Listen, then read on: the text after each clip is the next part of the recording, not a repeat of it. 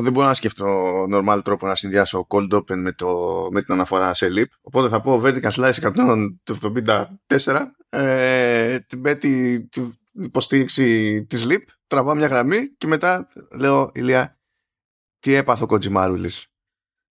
Γεια σας, γεια σας. Καλώς ήρθατε στο Vertical Slice 174 στο Vertical Slice όπου το 4chan, αυτό στο κατάπτυστο site forum του ίντερνετ έκανε ένα Απλά τεράστιο... δεν έχεις χιούμορ, Ηλία. Απλά δεν έχεις χιούμορ. Ναι, έκανε ένα τεράστιο leap και συνέδεσε το Kojima με τη δολοφονία του, του Ιάπωνα Πρωθυπουργού. Ε, Πρώην, πρώην, πρωθυπου- πρώην πρωθυπουργού. Συγχαρητήρια. Δεν είναι άθλιο το 4chan βέβαια γι' αυτό. Είναι άθλιο για άλλα πράγματα. Και παρακαλώ μην το επισκέπτεστε. Αλλά αυτό ήταν πραγματικά φοβερό. Ακόμα πιο φοβερό βέβαια είναι το ντόμινο που έγινε σήμερα έγινε το ντόμινο έτσι που ξεκίνησε και στις υπόλοιπες χώρες και έφτασε μέχρι και στην Ελλάδα. Αυτό, αυτό και θα κάνω τώρα μια παρένθεση η οποία είναι σοβαρή μέσα στο όλο αυτό χαμό αυτό δείχνει αυτό που έχω ξαναπεί πολλές φορές ότι τα video games δεν είναι mainstream τέτοιο επίπεδου όσο ξέρουμε mainstream τον κινηματογράφο π.χ. Δηλαδή το να κάνουν χώρες λάθη τέτοια σημαίνει ότι όχι δεν γνωρίζουν ποιος είναι ο Kojima. δεν έχουν ούτε τε- το ενδιαφέρον να ψάξουν για την όλη κατάσταση για αυτό το πράγμα. Λοιπόν, ε, οπότε καταλαβαίνετε. Να σου πω, αυτό τώρα είναι δεύτερο βήμα στη διαδικασία. Διότι όταν παίρνεις χαμπάρι κάτι από το 4chan ή κάποιος το έχει κάνει tweet και retweet και ως δημοσιογράφος το παίρνεις ως έχει και δεν παίρνεις καν χαμπάρι. Καλά, τώρα θα μου πεις τι ζητάω κι εγώ. Επειδή έχουν κάποιες, κάποια screen grabs του, του δολοφόνου με μάσκα βέβαια από τη σκηνή της δολοφονίας του Σίντζο Άμπε ε, εγώ που βλέπω τον τύπο με τη μάσκα καταλαβαίνω ότι αυτή η φάτσα παρά τη μάσκα δεν είναι η φάτσα του Κοντζίμα. Έτσι. Τώρα θα μου πεις τι περιμένω να καταλάβουν μετά. Θα, θα πεταχτεί κάποιος ηλίδης από εκεί και θα πει όλοι, όλοι οι Ασιάτες ίδιοι είναι. Που να ξεχωρίζω εγώ. Αλλά είσαι δημοσιογράφος υποτίθεται και ετοιμάζεις ρεπορτάζ και δεν είναι πετάω μια τάκα κάπου. Ετοιμάζεις και σχετικό βίντεο. Έτσι. Αυτό θέλει λίγο χρόνο παραπάνω. Όσο να πεις. Και παίρνεις φωτογραφίες από κάποιον βλαμμένο που έκανε tweet, δεν θυμάμαι τι διάολο τελικά. Ε, και έχεις φωτογραφίες του Χιντέο Κοτζίμα τις βλέπεις, βλέπεις ότι σε μία από τις φωτογραφίες που έχεις βάλει και λες ότι αυτός είναι ο δολοφόνος, ξέρω εγώ, ε, ε, είναι δίπλα σε μια εκτύπωση Τσέγκεβάρα. Και λες τώρα βρέθηκε και χώρος για editorializing. Οπότε θα πω ε, ε, Ήταν φαν του Τσέγκεβάρα Το λέει αυτό στο, στο τηλεοπτικό το, το ρεπορτάζ. Ε, Και έχεις αποτύχει σε κάθε επίπεδο Να κάνεις το βασικό Τη διασταύρωση της ρημάδας πληροφορίας έχεις εντωμεταξύ το όνομα του δολοφόνου, έχει δημοσιευθεί. Δεν έχεις κάνει Δεν χρειάζεται. Δεν χρειάζεται, ρε, εσύ, Δεν χρειάζεται. Δεν χρ- Δεν χρειάζεται διασταύρωση. Ποιος είναι τώρα ο. Διασταύρωση. ο Αυτά τα Kojima? κάνουμε με, Που τις, με διασταύρωση. τις ράτσες για τα σκυλιά. Δεν τα δεν κάνουμε για τις πληροφορίες. Σιγά τώρα τα αυτά. Εντάξει. Και είχε και η τύπησα που ήταν η newscaster εκεί πέρα και ήταν να προλογίσει την είδηση και λέει μπλα μπλα η δολοφονία εναντίον του πρώην πρωθυπουργού Σίνζο Άμπε. Δολοφονία εναντίον. Έχεις ακούσει για υπέρ. Δεν ξέρω. Ηλία. Παντελώς άχρηστη στον αντένα through and through, ας πούμε. Εντάξει. Ε, εντάξει, ας, ας σταματήσουν τώρα τα, τα post όμως στα social media και τα μήνυμα του κόσμου. Φτάνει. Εντάξει, είπα. Φτάνει. ναι, ο- τώρα ο- δεν ο σταματήσουν τόσο πατάω- καιρό, θα ο- σταματήσουν τώρα. Ο, ο, πατά, ο πατά φτάνει τώρα τα post. Παιδιά, μην το. το- Εντάξει, είπαμε. Δεν είναι και τίποτα ιδιαίτερα τώρα για να γελάμε πέντε ώρες. Φτάνει. Κάτε κάτι άλλο. Ε, ο- ε, ε, εντάξει, κάτσε να βοηθήσω τότε να πάρω το, τη σκέψη σου από αυτή τη φάση. Ε, ας σου μεταδώσω έτσι μια άχρηστη πληροφορία. Με μεγαλύτερη ακρίβεια από αυτή που χαρακτήρισε το ρεπορτάζ του Αντένα αλλά άσχετη με, με video games. Στη, στη Φλόριντα λέει ε, παίζει νομίζω για δεύτερη φορά. Ναι για δεύτερη φορά ε, εισβολή κατά μία έννοια ενός αφρικανικού είδους αλιγκαριού που είναι τεράστιο. Δηλαδή είναι μεγαλύτερο από την μπαλάμη ξέρω εγώ και τέτοια. Ωραία, μαλάκα. είναι τεράστιο και τυχαίνει να φιλοξενεί και ένα παράσιτο που μεταδίδεται με την αφή και πηγαίνει καρφί στο ανθρώπινο εγκέφαλο. Πω μαλάκα. Τι δουλειά έχει τώρα το σαλιγκάρι να κάνει; Γιατί σαλιγκάρι μου το κάνεις αυτό; Τι δουλειά έχει το σαλιγκάρι ρε, εσύ να γίνεται alien ας πούμε; Τι δουλειά έχει; Άσε το Ridley Scott εκεί που είναι. Τι δουλειά έχει το σαλιγκάρι τώρα; Από πού σκέψου τώρα το σαλιγκάρι τι κουβαλάει. Έτσι άμα το σκεφτείς δηλαδή δεν έχει ιδέα το καημένο τι κουβαλάει. Πού και δεν ξέρει είναι αυτό. σε ένα, δεν είναι. δεν ξέρει, και είναι ένα παραμορφωμένο τέρας εκεί σαν την μπαλάμη ας πούμε και κινείται ξέρω εγώ κάνει 10 μέτρα κάθε 30 χρόνια και έχει αυτό το, τον ιό για να μας διαλύσει εμάς. Δηλαδή αυτά τώρα πραγματικά είναι κατασκευάσματα. Τα έχουν κατασκευάσει οι εταιρείες, οι φαρμακευτικές για- και το έχουν αφήσει στο σαλιγκάρι ελεύθερο και να μας παίρνουν τα λεφτά και να μας ελέγχουν ε, με το ειδικό ας πούμε αντιϊικό εμβόλιο που θα βγάλουν που θα είναι control mind. Είναι σαν τη θεωρία στρατού για το αντικούκο στο φαγητό. Είναι... ναι, ναι, δεν, δεν, ε, μια χαρά είναι η θεωρία αυτή, δεν καταλαβαίνω το πρόβλημα. Είναι φαρμακευτικό αυτό μάλλον. Είναι, είναι φαρμακευτικό. Γι' Άσε αυτό, την αξία επειδή και το- παίζουν ύπουλα οι φαρμακευτικές, γι' αυτό κάνανε engineer το είδος αυτό να μεγαλώνει το σαλιγκάρι μέχρι τα 20 εκατοστά για να το βλέπεις και να λες: ε, θέλω, θέλω να το κάνω pet. Μα τώρα να σου πω κάτι, να σου πω κάτι τώρα. Να σου πω κάτι τώρα. Είναι, είναι, σαλιγκάρι τώρα δεν μεγαλώνει μάλλον 20 εκατοστά. Ά, άμα δεν του ρίξει ένεση. Τώρα μην τρελαθούμε τώρα ολόκληρο σαλιγκάρι τώρα. Είναι καθαρή συνωμοσία και αυτό αποδεικνύεται, ξέρεις, αυτό αποδεικνύεται. Από το γεγονός ότι και το καρπούζι δεν μεγαλώνει ρε φίλε άμα δεν το τσιτώσεις. Το κανονικό του το μέγεθος είναι μικρούλι. Λοιπόν, σαλιγκάρια και καρπούζια. Τελείωσε. Ντοπέ το σαλιγκάρι, ντοπέ και το καρπούζι. Έτσι. Έτσι. Λοιπόν. Ωραία. Και επειδή εντάξει, δεν θέλω να μου κρατάς κακία, Μμ. θέλω να επανέλθω στο sequel του Hit διότι με τα πολλά θα γίνει πραγματικότητα η ευχή σου γιατί βγαίνει ο Μάικλ Μαν και λέει ότι θέλει να κάνει το μυθιστόρημα μια μεγάλης διάρκειας ταινία. Αυτό. Απλά ήθελα. Από τα ψηλά στα χαμηλά και πάλι στα ψηλά και τώρα πάμε πάλι στα περίπου χαμηλά, sorry. Αλλά δεν... Ότι ναι, OK. No laughing matter. Όλος ο κόσμος προσπαθεί να πιάσει την νεότητά του που φεύγει. Α, να πούμε ότι ε, πέθανε, παύλα σκοτώθηκε βασικά, είμαστε πιο τυπικοί, ο Κάζουγι Τακαχάση, ο δημιουργός του Yu-Gi-Oh!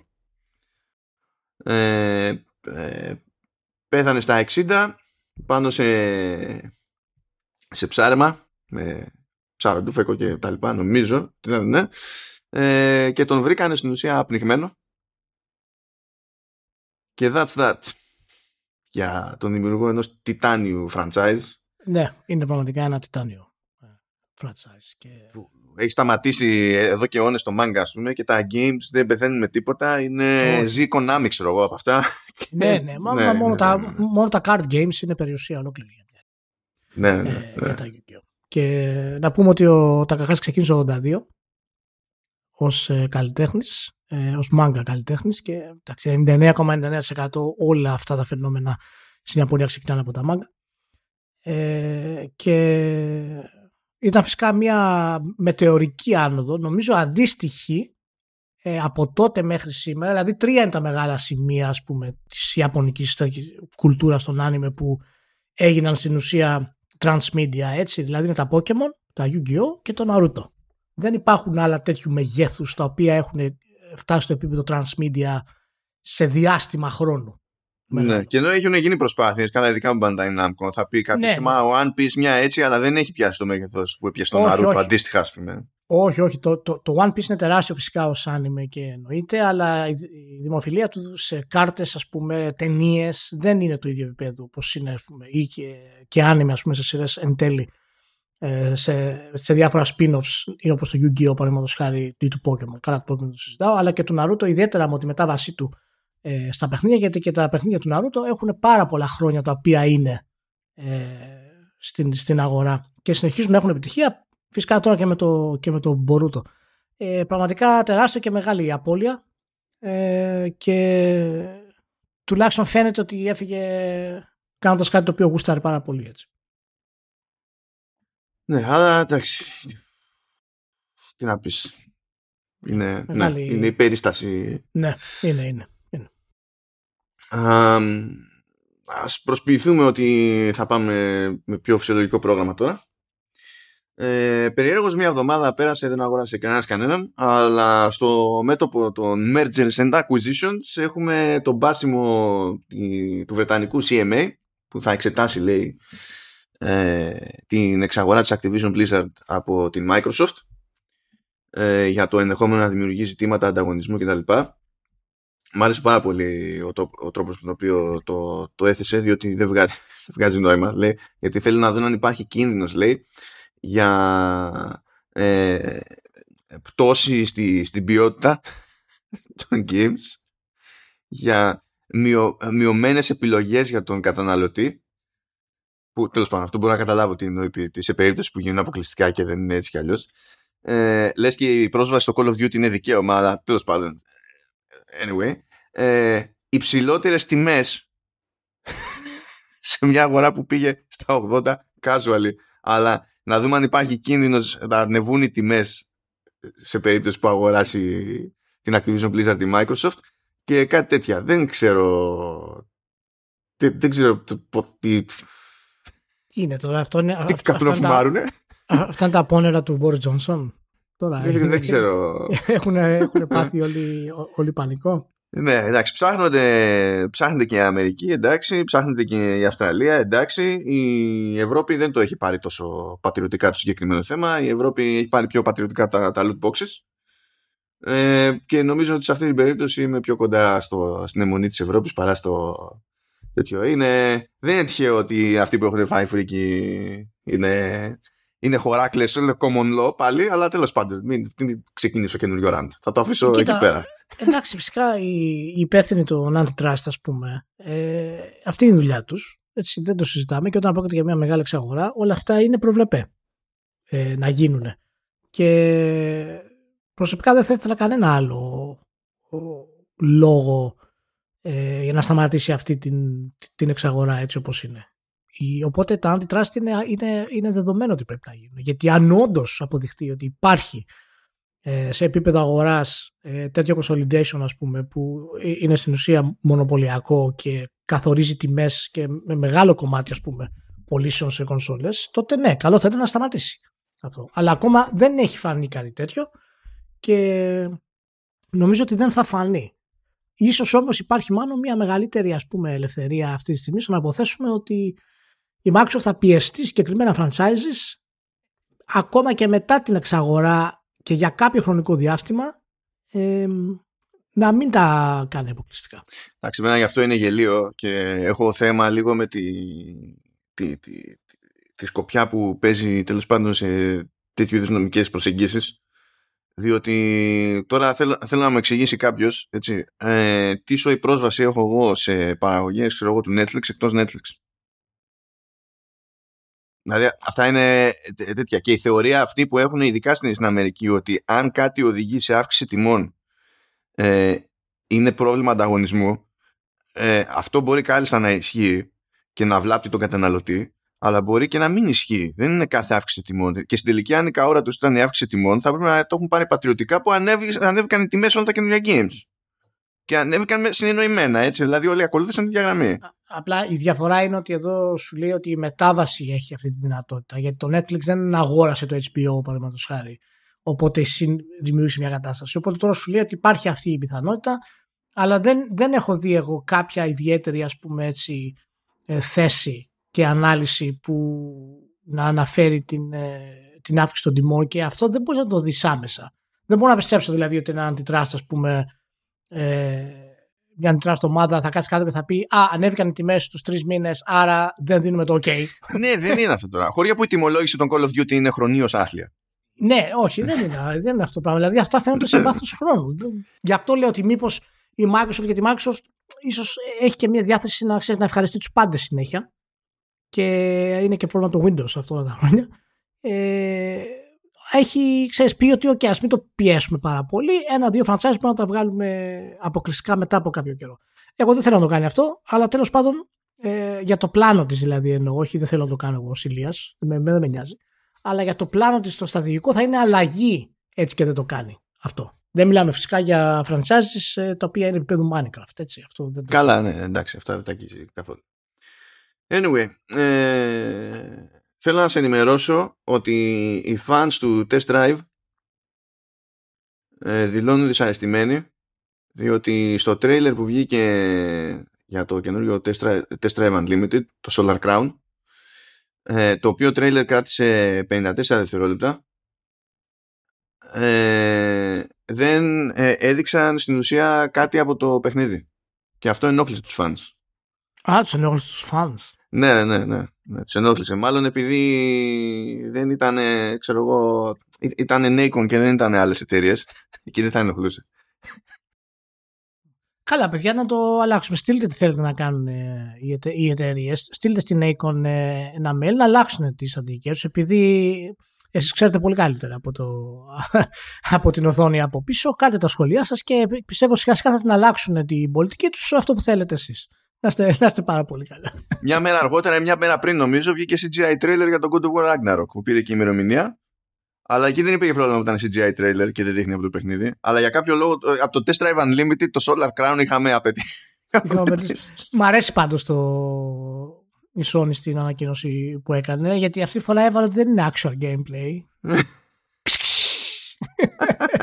για, για να μας κρατήσει να μην δημιουργήσει θέματα, έτσι να είναι συγκεκριμένη. Ναι. Επέλεξε να το, να το βάλει αυτό. Λοιπόν, ε, μια παρένθεση σε αυτό που είπες.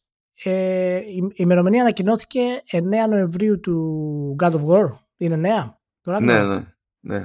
9 κάτσε ή 8 είναι, γιατί χάθηκα λίγο χάθηκα λίγο και με έχει τσακίσει και εδώ η beta και δεν ξέρω. Άμα πάω να ανοίξω το spreadsheet μπορεί να αυτοκτονήσει το, το MacBook. Δεν ξέρω τι παίζει αυτές τις μέρες. Αλλά νομίζω είναι, είναι ή 8 ή 9 Νοεμβρίου είναι τέλος πάντων. Κάτι, κάτι τέτοιο. Ωραία. Εντάξει. Για να δούμε λοιπόν και, και αυτό το κομμάτι. Κάτσε να κάνω ένα τέτοιο. Α, άνοιξε το spreadsheet χωρίς να, πεθάνει τίποτα. Yet. για να, για να δούμε γρήγορη. Ναι, είναι 9 Νοεμβρίου. Είναι 9 Νοεμβρίου. Α δούμε. Καλά να είμαστε μέχρι τότε. Καλά να επιβιώσει και το, η Σάντα Μόνικα, να μην πεθάνουν για να χτυπήσουν τη, να προλάβουν την ημερομηνία. Και προχωράμε. Έχω, έχω λίγο Nintendo Shenanigans. Αυτά τα έχω απλά για, τη, για, για entertainment. Λοιπόν, ε, έβγαλε ένα πρόγραμμα που στην ουσία είναι επέκταση εγγύησης η Nintendo και το έβγαλε για την Ιαπωνία. Και λέει τώρα ότι με 2.000 γεν το χρόνο, το οποίο τώρα μην φανταστείτε, ξέρω εγώ, είναι καμιά δεκαπενταριά ευρώ, κάτι τέτοιο. Ε, σας καλύπτουμε, λέει, σε διάφορες ξέρω εγώ, ζημίες και τέτοια, ακόμα λέει και από ατύχημα. Ε, από φυσιολογική φθορά, από το βρέξιμο της κονσόλας κτλ. Μου φαίνεται πραγματικά μικρό το ποσό. δηλαδή, αν έπαιζε αυτό, εγώ απλά θα το έκανα. Θα, απλά θα το έδινα. Έχω δώσει πολύ πιο ηλίθια λεφτά σε αυτή τη ζωή. Δηλαδή και συνεχίζω να δίνω πιο ηλίθια λεφτά σε αυτή τη ζωή. Α, α, ναι, απλά να πω ότι το ότι είναι και accessory damages είναι εξωφρενικό. Ε, ναι, δεν το κατανοώ δηλαδή αυτό. Προφανώς είναι τα official accessories, δεν το συζητάμε. Καλά. Αυτό αλλά έχει φτάσει στο σημείο που ξέρεις, είναι προτιμότερο να κάνεις αυτό το πράγμα από το να πηγαίνεις να αγοράζεις νέα Joy-Con τα οποία κοστίζουν ακόμα το, το κεφάλι τους. Ναι, είναι κερασιάτικα, ναι, καμία σχέση. Δηλαδή απλά πηγαίνεις και το δίνεις αυτό. Ε, ε, αυτό που, καλά, αυτό είναι για την Ιαπωνία. Είναι άγνωστο το αν θα έρθει οπουδήποτε. Είναι και δύσκολο αυτά γιατί συνήθως γίνονται κονέ ασφαλιστικές. Άρα δεν είναι ότι έχει κουμάντο σε όλη την αλυσίδα η Nintendo και κάθε Nintendo και απλά κάνει το ίδιο παντού, copy-paste. Τέλος πάντων, OK. Okay. Μπορείς να μου εξηγήσεις γιατί η υπηρεσία αυτή λέγεται Wide Care; Yeah, Wide Care, δηλαδή πραγματικά. yeah. είναι από αυτά τα διανόητα της Nintendo. Wide Care, δηλαδή πώς ξέρει, είναι αυτό που λέμε γενικά για την Nintendo πολλές φορές. Έτσι. Άμα κάτσεις το αναλύσεις αυτό, δεν θα βγεις πουθενά. δεν πρόκειται να πεις ότι είχε αυτή την προσέγγιση στο marketing, η εταιρεία είναι wild και έκανε κάποια wild care. Δεν υπάρχει δηλαδή κάποιος δρόμος να πας με την Nintendo, γι' αυτό και τα παρατάμε. Δεν υπάρχει νόημα δηλαδή να το συγκρίνεις αυτό το πράγμα. Είναι wild care. Τελείωσε. Θα μπορούσε να το πει switch care, αλλά όχι, δεν θα το πει switch care, θα το πει wild care. Okay. Α, α, απί, απίστευτη, απίστευτη. Στην αρχή νόμιζα ότι ήταν typo δηλαδή αυτό που διάβασα. Α, άλλο ένα απίστευτο που έχει να κάνει με Nintendo, αλλά δεν είναι κίνηση της Nintendo, είναι ότι ένας τύπος τρελάθηκε που δεν βγαίνει καινούριο F-Zero, αγόρασε, έδωσε 40.000 δολάρια για να πάρει μετοχές Της Nintendo, διότι περίπου τέτοιας αξίας μετοχέ τέλος πάντων χρειαζόταν. Όχι απλά για να συμμετάσχει στο. Γιατί το όριο για την απλή συμμετοχή στη, ε, στη συνέλευση των μετόχων τέλος πάντων είναι ε, πιο μικρό. Αλλά έδωσε περισσότερα, διότι με, τόσο, με τέτοια επένδυση ήταν σίγουρο ότι θα έχει το περιθώριο να απευθύνει κάποια ερώτηση στο management και ότι έπρεπε να απαντήσει στο management. Και ήθελε να ρωτήσει το management γιατί δεν βγαίνει καινούριο F-Zero έκανε όλη αυτή τη μανούρα για να πει Why no F-Zero; Καλά έκανε. Καλά έκανε. Να πούμε ότι ο συγκεκριμένος φαν είναι καταπληκτικός, έτσι. Γιατί όντως ρώτησε τον πρόεδρο της Nintendo. Τον ίδιο στην παρουσίαση. Το Σουντάρο Φουρουκουάγα. Πήρε το λόγο και ρώτησε τον πρόεδρο της Nintendo έτσι προσέξτε τώρα live χρησιμοποιώντας μάλιστα και ένα online translator από ό,τι, από ό,τι είπανε ε, ότι τι γίνεται, τι συμβαίνει. Ε, και φυσικά εντάξει θέλησε να μείνει ανώνυμος ας πούμε ε, για όλα αυτά. Ε, οπότε εντάξει περιμένω να δούμε την απάντηση του Φουρουκάουα. Τι να πει, αυτός είπε ένα generic, ότι δεν γίνεται να κάνουμε sequel για τα πάντα κτλ. Αυτό είπε, αλλά τέλος ναι, πάντων, OK. Okay. δεν θέλω. Θέλω πιο συγκεκριμένες απαντήσεις στους shareholders, κύριε Φουρουκάουα. Έτσι δεν μπορείς απλά να κάνεις γκοστάρεις το shareholder. Ο άνθρωπος πήρε τις μετοχές. Πρέπει να έρθει σε κανονική επαφή. Δεν τώρα ο πρόεδρος τώρα με το new shareholder, δηλαδή πραγματικά. Τώρα ξέρεις τι θα πάθει αυτός έτσι. Θα προσπαθήσουν να του πρίζουν όλα τα σηκώτια επειδή έχει το πάτημα να κάνει ερωτήσεις σε επόμενες συνελεύσεις. Θα του πρίζουν τα, τα σηκώτια για να κάνει και άλλες ερωτήσεις στο μέλλον. Ναι, για, μα γι' αυτό είπε να θα μείνει ανώνυμος. Γιατί αλλιώς. Καταλαβαίνει τι θα γινόταν. Απίστευτο πραγματικά. Oh, πάμε σε δύο ψηλά εκεί πέρα σε θέματα services. Βγήκε η Microsoft και λέει: Παιδιά, κοιτάξτε να δείτε, από Οκτώβριο μεριά δεν θα δίνουμε παιχνίδια Xbox 360 στο Games with Gold, διότι κάπου ξεμείναμε. Γιατί έχουν συμβατότητα, no point και, και τα λοιπά. Οπότε θα ζήσουν όλοι οι συνδρομητές ένα δράμα αντί για παιχνίδια 360, ό,τι και αν είναι θα είναι παιχνίδια για Xbox One, νεότερα παιχνίδια. Ο ΙΜΕ και Τρισαλή.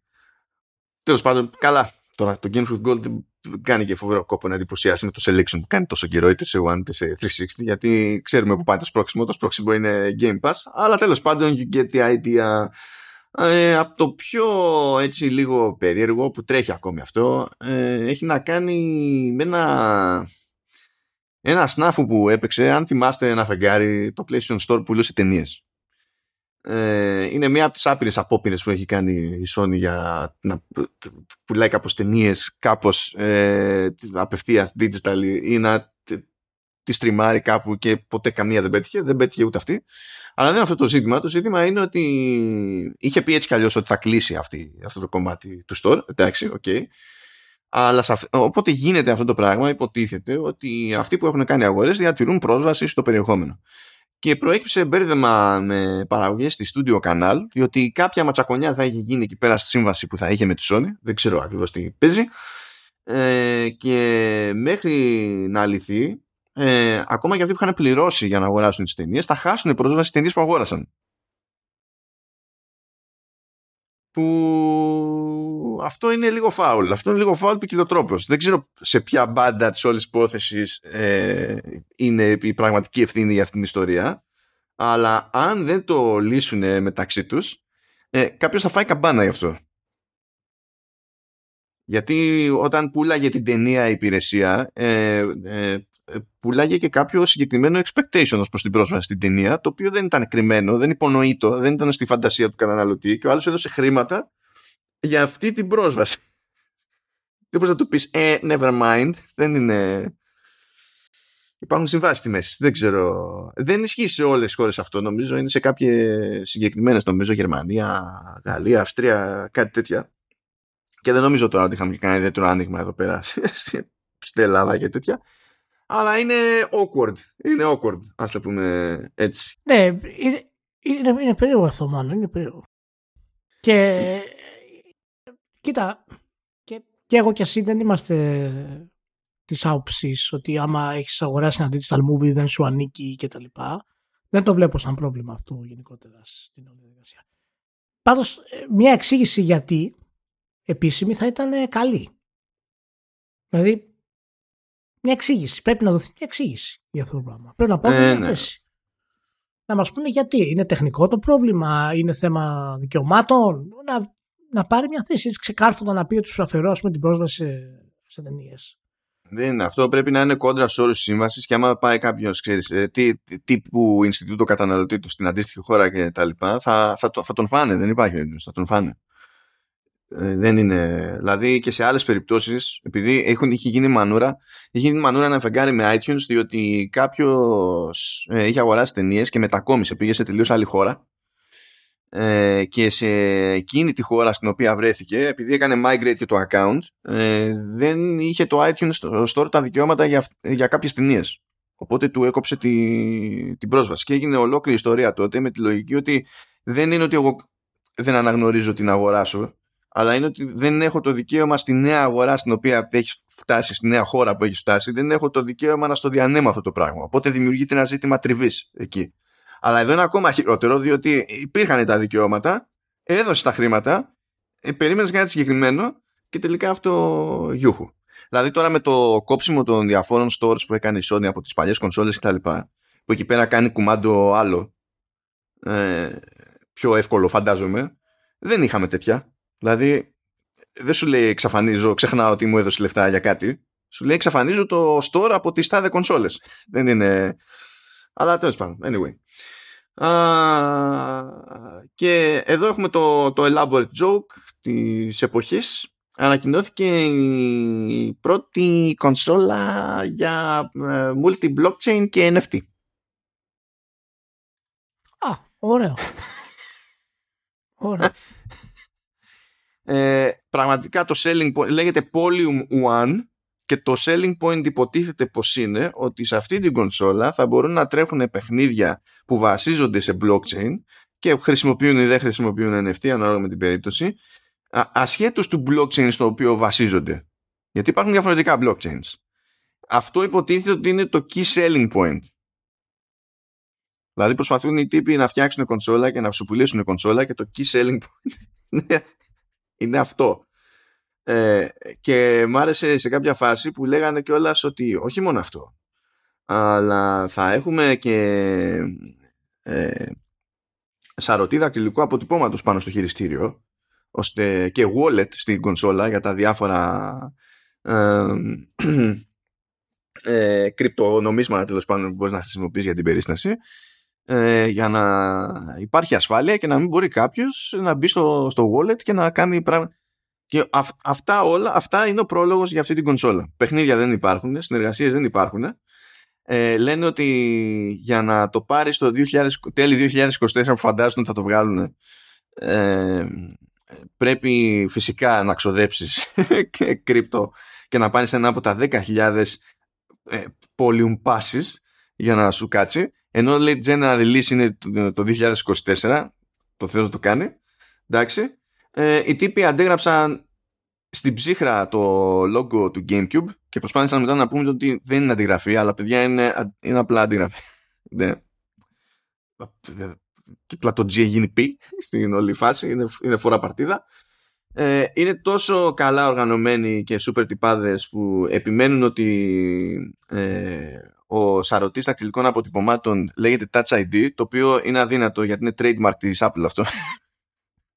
δεν, δεν, είναι, δεν θα λέγεται Touch ID, δεν θα είναι Touch ID, παρ' όλα αυτά επιμένουν. Αλλά το κερασάκι στην τούρτα είναι ότι το hardware λέει που τώρα είμαστε στο ψήσιμο, ξέρω εγώ και τέτοια. Τέσσερις άνθρωποι λέει θα τη σχεδιάσει με την κονσόλα. Αλλά θα παίζει, λέει, θα είναι τέτοιο, θα είναι high powered ε, και θα υποστηρίζει 4K, 8K, HDR, Ray Tracing, 120 frames. Για χαρά. Από τη στιγμή που υπάρχει αυτό θα υπάρξει και αγορά. Μπορεί και να πιάσει. Για να δούμε.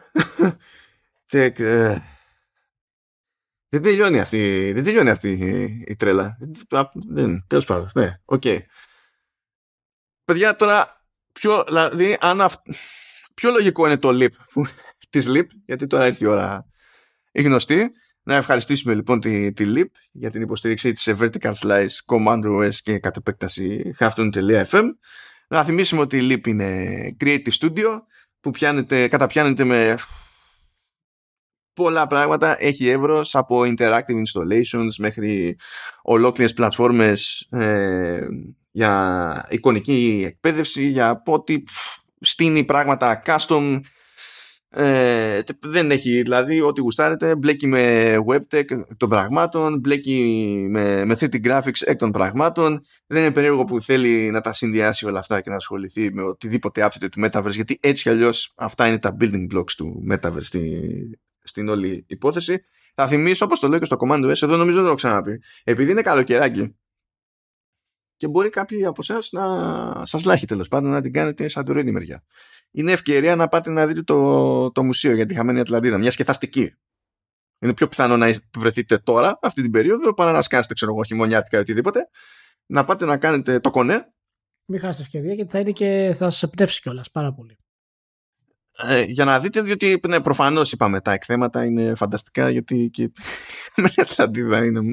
Ε, αλλά υπάρχει ένα interactivity και ε, ε, θα πάρετε και μια ιδέα τέλος πάντων από την προσέγγιση της λήψης στο δημιουργικό κομμάτι είτε μπλέκει με hardware είτε δεν μπλέκει με hardware αν συνδυάζει hardware και software και τα, και τα συναφή και αν θέλετε εκεί να μπλέξετε με όλη, με όλη αυτή τη δημιουργική όρμη ε, που δεν είναι παράξενη διότι οι άνθρωποι είναι το ίδιο gamers με εμάς με βλάβη και προϊστόρια ε, έχετε το περιθώριο να μπείτε στο crew είτε ως junior web developer είτε ως front-end developer. Πιο ευκολάκι το junior ηλίκη να το θέσουμε έτσι διότι δεν είναι ανάγκη να έχετε ξαναδουλέψει ως junior web developer. Ε, είναι ανάγκη να αποδεικνύετε κάπως ότι έχετε χτίσει κάτι τέλος πάντων. Ακόμα και αν είναι για το προσωπικό σας portfolio κάπως να φαίνεται δηλαδή ότι έχετε το skill set που ε, υποστηρίζετε ότι έχετε και αυτό που περιμένει τέλος πάντων η, η LIP και από εκεί και πέρα μπορεί να γίνει το, το κονέ και να αναπτυχθείτε περαιτέρω πάνω στην ίδια τη δουλειά. Ε, πιο πολύπλοκα είναι τα πράγματα σε front-end developer, διότι εκεί πέρα χρειάζεται προϋπηρεσία, αλλά σε κάθε περίπτωση υπάρχει, υπάρχουν σύνδεσμοι προς τις καταχωρήσεις για τις θέσεις αυτές στις σημειώσεις του, του επεισοδίου. Ε, τώρα όποια εφαρμογή για podcast χρησιμοποιείτε ή άμα μπείτε στο, στο αντίστοιχο επεισόδιο στη ψελίδα του Hafton FM, δηλαδή στο, στο web, είναι εκεί πέρα. Κάντε τα κονέ σας, στείλτε βιογραφικά, στείλτε βιογραφικά, έτσι να ξεκινήσει αλλιώς τη σεζόν. Κάντε τα κονέ σας. Όχι τίποτα άλλο, να έχουν εύρος επιλογών, γιατί έχουν σκάσει κάτι βιογραφικά εδώ και εκεί, αλλά το ζήτημα είναι πλημμύρα. Συγγνώμη, γιατί ό, όλοι τάζουν choice. Consumer choices ναι. for the best κτλ. Ε, γιατί, να έχει και λήψη, δεν ναι. κατάλαβα. Ναι. Απλά για να καταλάβει και οι φίλοι που μας ακούνε ή ξέρουν φίλους που ψάχνονται για κάτι τέτοιο και τα λοιπά, για το τι εύρος ε, μιλάμε. Η LEAP τόσο το προηγούμενο μήνα έδειξε το νέο της, ε, ε το νέο της project σε δύο μεγάλα ε, ιατρικά συμβούλια στις ΗΠΑ ε, και στις, ε, πότε είναι νομίζω, έγινε πριν τρεις-τέσσερις μέρες τώρα που γράφουμε, όχι, θα γίνει νομίζω.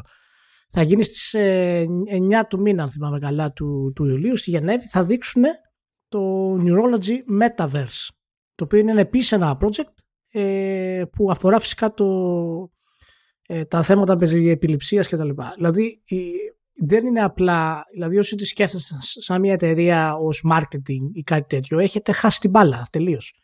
Πρέπει οπωσδήποτε να καταλάβετε από πώς εκτείνεται αυτή η εταιρεία. Οπότε αυτό σημαίνει ότι και εσείς θα πάρετε μέρος σε projects τα οποία ε, δεν δεν είχατε σκεφτεί ποτέ ότι θα πάρετε μέρος σε αυτά τα project. Λοιπόν, μην χάνετε την ευκαιρία και όταν ξέρετε κόσμο, ε, ενημερώστε τους γιατί τέτοιες εταιρείες δεν υπάρχουν πολλές. Εξού και η, ας το πούμε, μη προβλεπέ επιλογή για το χαρακτηρισμό Creative Studio, διότι είναι πάρα πολύ εύκολο να πει κάποιος «Α, είναι άλλο ένα agency», αλλά δεν είναι άλλο ένα agency. Και φαίνεται, φαίνεται. Βασικά φαίνεται και από την απλή επικοινωνία και συνεννόηση, αλλά αυτό είναι κάτι που καλό να το διαπιστώσετε και οι ίδιοι ευχαριστούμε ξανά και από εδώ πάνε και οι άλλοι γιατί η Θρή ξαναματά επιστρέφει. Ξαναματά επιστρέφει. Λοιπόν, ναι. πότε επιστρέφει; Ε, θα είναι λέει κάπου τη, την πρώτη εβδομάδα μάλλον νομίζω τη δεύτερη εβδομάδα του, του Ιουνίου ελπίζω να το εννοούν και να μην είναι αρχή αρχή γιατί θα πέσει πάνω στην WWDC και θα φλιπάρουμε όλοι μαζί εγώ θα αφήσω τα κοκαλάκια μου κάπου τα media, τα αμερικανικά δεν θα ξέρουν πώς θα χωρίσουν τα άτομα. Θα είναι λίγο περίεργα, έχει ξαναγίνει αυτό δεν ήταν ευχάριστο. Anyway, αλλά έκανε ένα κονέ η ESA με την Readpop η οποία Readpop νιώθει από, εκθέσεις, από εκθέσεις όσο να πεις γιατί στείνει την Comic Con, στείνει την PAX. Ε, και τελείως στοιχεία η Readpop ε, έχει και media του χεριού της. Games Industry είναι δικό της Eurogame είναι δικό της You get the idea, καταλαβαίνετε ε, λέγεται ότι κατά πάσα πιθανότητα θα γίνει ένα πιο κάποιο άνοιγμα τέλος πάντων σε consumer παρά τα αυτά υποστηρίζουν ότι δεν θα αλλάξει η έδρα, ότι θα μείνει στο LA Expo Center. Αυτό για μένα είναι λίγο πρόβλημα γιατί δεν είναι τόσο μεγάλο ώστε να κάνεις legit άνοιγμα σε consumers. Ε, και να, το, να, να, είναι διαχειρίσιμο αυτό το πράγμα. Δεν ξέρω πώς το έχουν στο μυαλό τους. Είμαι, είμαι περίεργος πάντως, διότι τουλάχιστον νιώθουν από εκθέσεις σε αυτό το, το κομμάτι ε, και έχουν ευρύτερα κονέ σε σχέση με την ESA που είναι συγκεκριμένα του χώρου ε, και από την πλευρά, από τη σκοπιά των εταιριών τέλος πάντων, όχι από τη σκοπιά τη, τη μηντιακή. Και φαίνεται ότι θα προσπαθήσουν κάπως να μπλέξουν με το κόνσεπτ ότι για, για, για το κοινό αυτής της αγοράς εκείνη η περίοδος γενικότερα και ευρύτερα είναι η E3 και θέλουν κάπως ε, να υπάρχει ένα ευρύτερο αφήγημα που να συμπεριλαμβάνει ακόμα και τις προσπάθειες τρίτων ακόμα και την περίπτωση του Summer Game Fest ας πούμε, που κάνει ο Κίλι και λέει ότι και εκείνος θα έχει ένα physical μέρος του χρόνου ε, πιο τροφαντό γιατί έκανε ένα δοκιμαστικό φέτος που ήταν ε, για τρεις και ο κούκος τελείως. Ε, που βέβαια έτσι όπως είναι η φάση μπορεί κάλλιστα όταν το έλεγε αυτό ο Κίλι να εννοούσε αυτό Δηλαδή να έβλεπε ότι ψήνεται η συγκεκριμένη συμφωνία με Ritpop και απλά να κάνει κάτι το οποίο να είναι branded και να είναι μέρος της E3 που ούτως ή άλλως παλιότερα ε, χωνόταν ως μέρος της E3 και είχε συνεργασίες με το YouTube και την ESA και τα λοιπά. Έκανε ένα περίεργο κόμπο εκεί πέρα ο, ο Κίλι αλλά τέλος πάντων αυτή η ανακοίνωση λόγω της Ritpop βασικά ως επιλογή ε, μου φαίνεται ότι θα, θα έχει κάποια πόδια η φάση. Γιατί συνήθως όταν ήταν η μόνη, η μόνη της ESA δεν ήξερε τι, αν είχε νόημα ξέρω εγώ, να πολύ ελπίζεις or not. Αλλά πολλά ερωτηματικά ακόμη. Δεν, ξέρω πώς φαίνεται εσένα. Ε, εντάξει, είναι και αυτό κάτι το οποίο ε, θα το θα φανεί στη, στην πορεία, να σου πω την αλήθεια. Ε, ναι. Και εν τέλει έχω κολλήσει τώρα, συγγνώμη, ίσως πώς να πούνε, γιατί διαβάζω κάτι το οποίο με έχει εκνευρίσει, με έχει εκνευρίσει πολύ. Αλλά ναι, νομίζω, νο, νο, νομίζω ότι όντως δεν, ε, δεν έχω κάτι να διαφωνήσω σε, σε, αυτό που είπες. Κάτσε, τι, τι έγινε, έχει να κάνει με εμάς, έχει να κάνει με games, τι παίζεις; όχι, όχι, δεν έχει να κάνει με games. Α, όχι, όχι, εντάξει. εντάξει. το κρατάω για άμα βρω την ευκαιρία θα το χώσω. Εντάξει. Περιμένω, περιμένω το κονέ. OK. Okay. Λοιπόν, ε, δεν ξέρω αν παρατήρησες, αλλά ε, φύτρωσε το Skull Bones, το μυθικό αυτό πράγμα, και όχι μόνο αυτό, αλλά πήρε και η ημερομηνία κυκλοφορίας για να δείξει η Ubisoft ότι έχει αυτοπεποίθηση ότι τέρμα τα ψέματα βγαίνει το παιχνίδι και η, ημερομηνία που διαλέξανε είναι μία μέρα πριν από το God of War. Εντάξει, λογικό είναι. Ε, πολύ, πολύ έξυπνη επιλογή. Μπράβο τους. Πακέτεν, δεν ξέρω. Καλύτερα. Ναι. Καλά, επίτηδες το κάνουν αυτό, το καταλαβαίνεις γιατί γιατί το παιχνίδι θα είναι απαράδεκτο στην κυκλοφορία του. Οπότε καταλαβαίνεις, όσο κόσμος ασχολείται με τον God of War εκείνη την περίοδο. Ή, ή, ή, θα ποντάρουν ότι αν είναι να κάνει κάποιος blink, θα κάνει blink τον God of War και θα πάει πιο πίσω.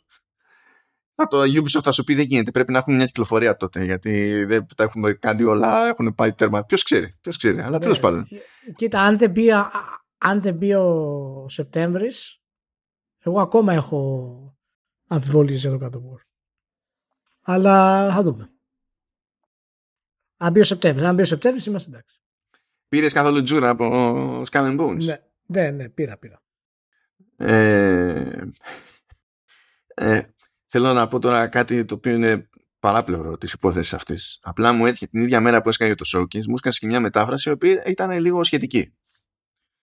Και είχα, ήμουνα σε αυτή την περίεργη θέση που έπρεπε να μεταφράσω κάτι που έχει να κάνει με gaming ε, και έπρεπε να μεταφράσω και μότο και το μότο ήταν το μότο του Skull Bones το οποίο λέει Long live piracy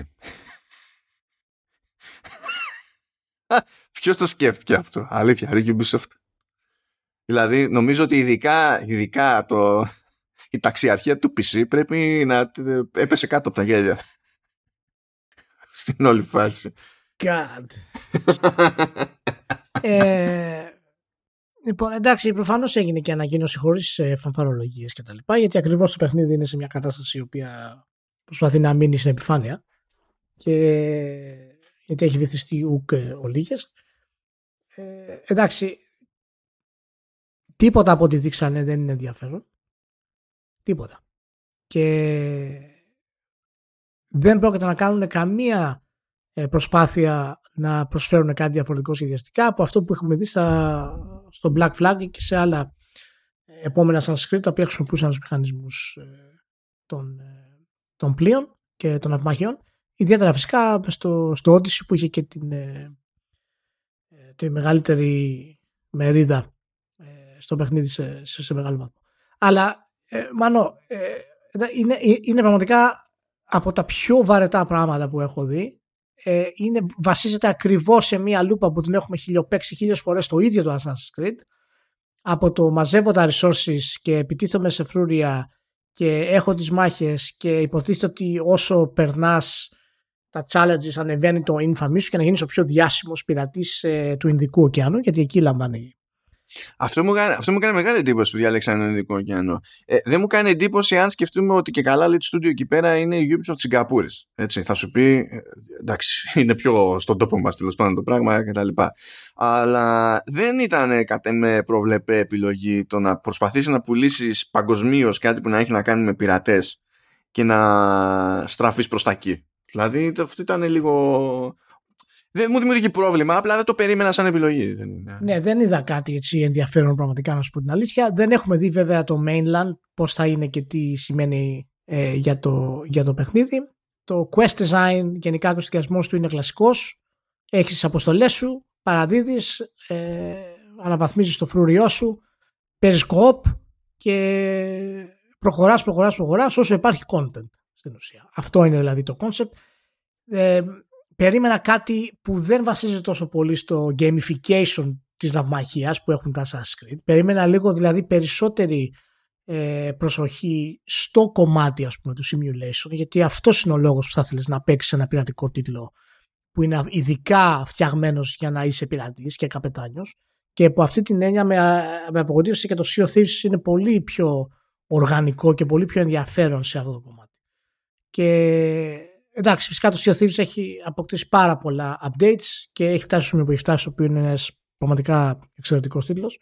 Ε, οπότε μπορεί και αυτό να γίνει με το Assassin's Creed. Αλλά ο σχεδιασμός πάνω στον οποίο βασίζεται μάλλον είναι content based. Και αυτό το content θα εξαφανιστεί σε κλάσματα του δευτερολέπτου σήμερα. Α, δεν ξέρω γιατί οι εταιρείες, ακόμα και τώρα μεγάλες εταιρείες, επιμένουν σε αυτό το σχεδιασμό και δεν κάνουν το επόμενο βήμα. Η, η Rockstar έχει δείξει το δρόμο με το GTA 5. Και, αλλά έχει χτίσει το παιχνίδι να είναι sandbox όπου απλά και μόνο το να κυκλοφορείς έχει, είναι fun ας πούμε και να δοκιμάζεις πράγματα. Αλλά αυτή η λούπα του content ε, ότι πρέπει να κάνεις να μαζέψεις είδα και τις αποστολές που είχε ξέρω εγώ έλεγε μαζέψτε λέει 10 jars με oil ε, κλέψτε δύο σεντούκια δηλαδή αυτά τα πράγματα δεν πρόκειται να, να επιβιώσουν. Είναι πολύ συγκεκριμένα βέβαια στο κομμάτι του κοινού που είναι φτιαγμένο για να ξέρεις, να έχει αυτά τα, ε, αυτά τα, τα κομμάτια πούμε, του σχεδιασμού, το κεφάλι του μέσα ριζωμένα εγκεφαλικά, να θέλει να τα συμπληρώσει αυτά τα πράγματα. Και τέλος, ε, ο τεχνικός τομέας πάντως μου άρεσε, ήταν εξαιρετικός και το γενικότερο ε, art, κάποια νησάκια που κατέβηκαν οι χαρακτήρες και, και αυτά ήταν πολύ, πολύ ωραία. Οπότε πραγματικά ελπίζω να υπάρχει κάποιο άλλο είδους interaction πέρα από το κλασικό είμαι πάνω στο πλοίο, πηγαίνω από εδώ, πηγαίνω από εκεί. Ακόμα και το στυλ του Sea of Thieves που έχει να κάνει με την, το να ανακαλύψεις που είναι το νησί που ψάχνεις, συνδυάζοντας στοιχεία στο χάρτη, είναι και αυτό εξαιρετικό. Πρέπει να υπάρχει κάτι τέτοιο, κάτι αντίστοιχο να σου δώσει την αίσθηση της εξερεύνησης. Γιατί αν όλα είναι waypoint based, φέξαμε και δεν θα πω ότι δεν έχω ανησυχίες, έχω και εγώ ανησυχίες. Περισσότερο επειδή αυτή η φάση το να πετάμε content στη μάπα είναι, είναι, είναι, κούραση. Είναι, είναι κούραση. Και από ένα σημείο και έπειτα, δηλαδή και νοητικά να το βάλεις, ξέρω εγώ, είναι μη διαχειρίσιμο. Δηλαδή πήγες τόσο πολύ στο content που αρχίζεις και με μερίδα του απλά την αγνοείς. Θα πει κάποιος βέβαια ναι, αλλά δεν αγνοούν όλοι το ίδιο κομμάτι του, του content και at scale σημαίνει ότι είναι χρήσιμα όλα κτλ. Αλλά τώρα εντάξει, μην είναι αυτό να είμαστε. Ναι, να υπενθυμίσω σε, και μπορεί ο κόσμος να μην το έχει καταλαβαίνει τώρα που, που παίζει αυτό το πράγμα. Έτσι. Όταν λες ότι το content του Assassin's Creed, το οποίο είναι σε συνδυασμό σχεδόν ίδιο με αυτό που είδαμε. Έτσι. Ε, μπορεί να μην το κάνω ολόκληρο, γιατί άρα θα ισχύσει και το ίδιο στο, στο Skull and Bones. Υπενθυμίζω ότι τα Assassin's Creed έχουν το main story και μπορείς να κάνεις διάλειμμα από αυτό το πράγμα. Αν τα Assassin's Creed ήταν μόνο το content, αμφιβάλλω εάν αυτή η επανάληψη συνέχεια του σχεδιασμού θα έφτανε τη σειρά στο επίπεδο που, που έχει φτάσει. Είναι και ότι προσφέρει single player και κάνεις διάλειμμα από αυτό το πράγμα. Οπότε γι' αυτό λέω τι θα δούμε παραπάνω από το Skull Bones.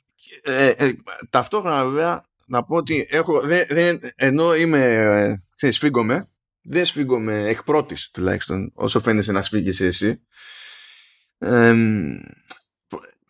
εγώ φοβόμουν ότι θα βγει και θα πει ότι όλο αυτό είναι social. Deal with it.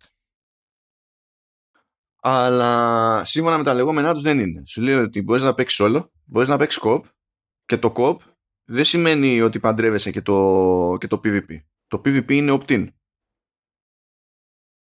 Ε, κάτι που δεν ισχύει ας πούμε στην περίπτωση του, του Sea of Thieves και αν αποφασίσει κάποιος παίχτης στο Sea of Thieves ή κάποιοι παίχτες στο ένα πλήρωμα να, ε, να, τα κάνουν τσουρέκια σε παίχτες, θα τα κάνουν τσουρέκια σε άλλους παίχτες.